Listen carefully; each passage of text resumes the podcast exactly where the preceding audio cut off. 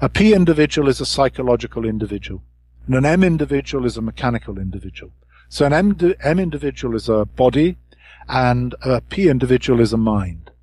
But it's saying that one person, one body, one brain even, does not have just one person in it, one P individual, one persona, to use that dramatic term. Yeah? What it says is that we can take on different roles, which clearly we can. So as someone who draws and as someone who listens, I'm not the same persona.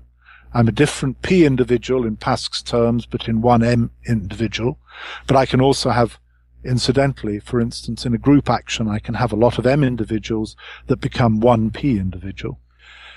So this is one of Gordon's clever inventions, the distinction between the M individual and the P individual.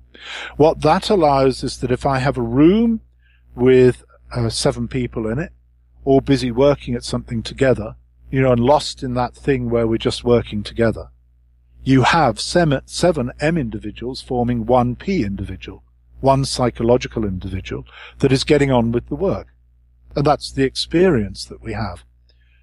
And this is not about physical objects.